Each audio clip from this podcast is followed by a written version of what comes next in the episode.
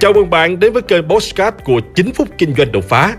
Trong chiếc mục Postcard này, chúng ta sẽ cùng trao đổi với nhau về những chủ đề liên quan đến các lĩnh vực kinh doanh, đầu tư, marketing, bán hàng, phát triển bản thân, với mục đích giúp nhau để cùng nhau kiến tạo thành công bền vững và xây dựng cuộc sống hạnh phúc viên mãn.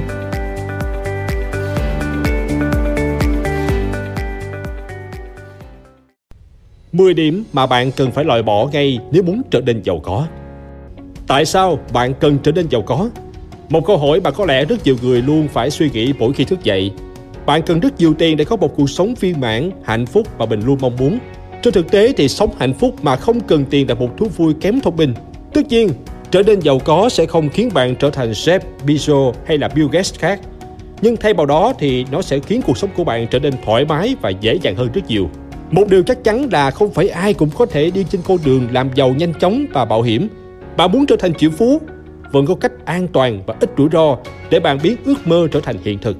Tuy nhiên, có 10 điểm đen mà bạn cần phải loại bỏ ngay lập tức nếu muốn trở nên giàu có. Một, Không lo kiếm tiền mà chỉ lo tiết kiệm. Tiết kiệm là một chìa khóa để làm giàu. Tuy nhiên, bạn không thể quá tập trung vào việc đó mà quên rằng cần phải kiếm tiền, điều mà những người giàu thường tập trung. Tỷ phú Stephen Cyborg từng viết rằng nhiều người quá tập trung vào việc chia nhỏ số tiền làm được để cất giữ rồi sống một cách đạm bạc. Điều đó khiến bạn bỏ lỡ nhiều cơ hội. Bạn không cần phải từ bỏ chiến lược tiết kiệm, nhưng nếu bạn muốn giàu lên, phải bỏ ngay suy nghĩ về việc sợ hết tiền mà thay vào đó là tập trung làm ra tiền nhiều hơn nữa. Nếu muốn giữ tiền, trước hết bạn phải làm ra tiền. Một điểm chung giữa các triệu phú là họ thường tạo ra nhiều nguồn thu nhập và có thói quen tiết kiệm thông minh. 2 hài lòng với mức lương điều điều. Những người có mức sống trung bình thường thích được trả lương đúng hẹn, mức lương ổn định hoặc được trả lương theo giờ làm việc. Trong khi đó thì những người giàu có chọn cách trả lương tính theo kết quả công việc và họ thường tự làm chủ công việc của mình. Theo triệu phú Seymour, việc hài lòng với mức lương ổn định là con đường chậm nhất để làm giàu, dù nó an toàn nhất. Những người giỏi biết làm chủ công việc chính là con đường làm giàu nhanh nhất.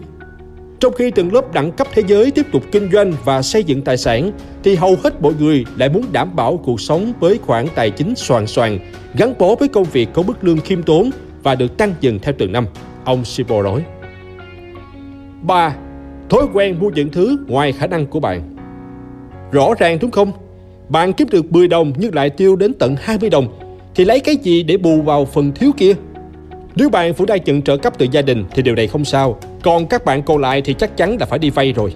Rồi đến lúc nào đó, đến nợ nần bạn còn khó có thể giải quyết được nữa là giàu. Có một sự thật là những người có tâm lý nghèo luôn muốn mọi thứ cùng một lúc trong khi không nỗ lực. Họ mơ ước có một công việc được trả lương cao và dễ dàng, nhưng họ lại không muốn bắt đầu công việc như một trợ lý với mức lương thấp. Hãy nhớ rằng, nếu bạn sống với mức sống cao hơn so với khả năng của bạn thì bạn sẽ không thể giàu được Kể cả khi bạn kiếm được nhiều hơn hay là được tăng lương cao, đừng coi đó là một cớ để tự nâng mức sống của bạn lên. 4. Lòng tự trọng thấp Nếu cái tôi quá cao thì không thể làm việc với ai được. Nhưng nếu không có lòng tự trọng hoặc lòng tự trọng thấp thì những người này thường có xu hướng đánh giá thấp bản thân và khả năng của mình, thường không hài lòng về cuộc sống hiện tại nhưng họ lại không hành động để đạt được mục tiêu. 5. Tâm lý nạn nhân một điểm chung dễ nhận thấy ở hầu hết những người nghèo là họ thường có tâm lý mình là nạn nhân của mọi chuyện. Họ thường nghĩ rằng mọi người đều đợi họ. Họ đung đẩy trách nhiệm và nghĩ rằng không có ý nghĩa trong việc tiến lên phía trước vì đó không phải là việc của họ. 6. Lười hoạt động Tâm lý học về việc nghèo khiến người ta phải sống một cách thụ động và đối xử với thế giới một cách thụ động. Những người như vậy thường tránh những hoạt động tích cực và họ luôn nghĩ rằng mình không thể thực hiện được Họ nghĩ rằng cách tốt nhất là sống theo tự nhiên, thay vì dậy sớm và chăm chỉ làm việc. 7. Ganh tị Không chịu hoạt động, không chịu trách nhiệm với cuộc sống, nhưng người nghèo lại hay ganh tị. Họ có thể dễ dàng ganh tị từ những chuyện nhỏ nhặt như là bộ quần áo mới, căn nhà khang trang hơn, người yêu giàu có hơn, vân vân. 8. Các công việc có thu nhập thấp Những người có tâm lý nghèo có thể làm việc cả cuộc đời với mức lương thấp. Họ hay phàn nàn về những điều mà ông chủ hay các đồng nghiệp Mỗi thứ hai, họ đếm từng ngày cho đến thứ sáu và luôn về nhà trong tình trạng kiệt sức. Nhưng họ sẽ không từ bỏ công việc của mình vì họ nghĩ nó là ổn định. Bởi họ không bao giờ biết được điều gì xảy ra nếu họ tìm được một công việc khác. 9. Sợ thay đổi Nỗi sợ thay đổi là điểm nổi bật nhất của những người có tâm lý nghèo, bởi họ ngại trong cuộc sống của họ sẽ gặp rủi ro và không có sự ổn định. Những người như vậy thường ngại kinh doanh vì họ luôn ngại sợ thất bại. Ngoài ra, họ cũng không di chuyển nơi ở bởi họ nghĩ không có bạn bè ở đó hoặc họ sẽ không thay đổi công việc bởi vì điều này quá khó khăn, đòi hỏi họ phải nỗ lực hơn và có thể sẽ bị mất việc. 10. Tiết kiệm quá mức Người nghèo thường có xu hướng dành quá nhiều thời gian cho việc nỗ lực và tiết kiệm tiền.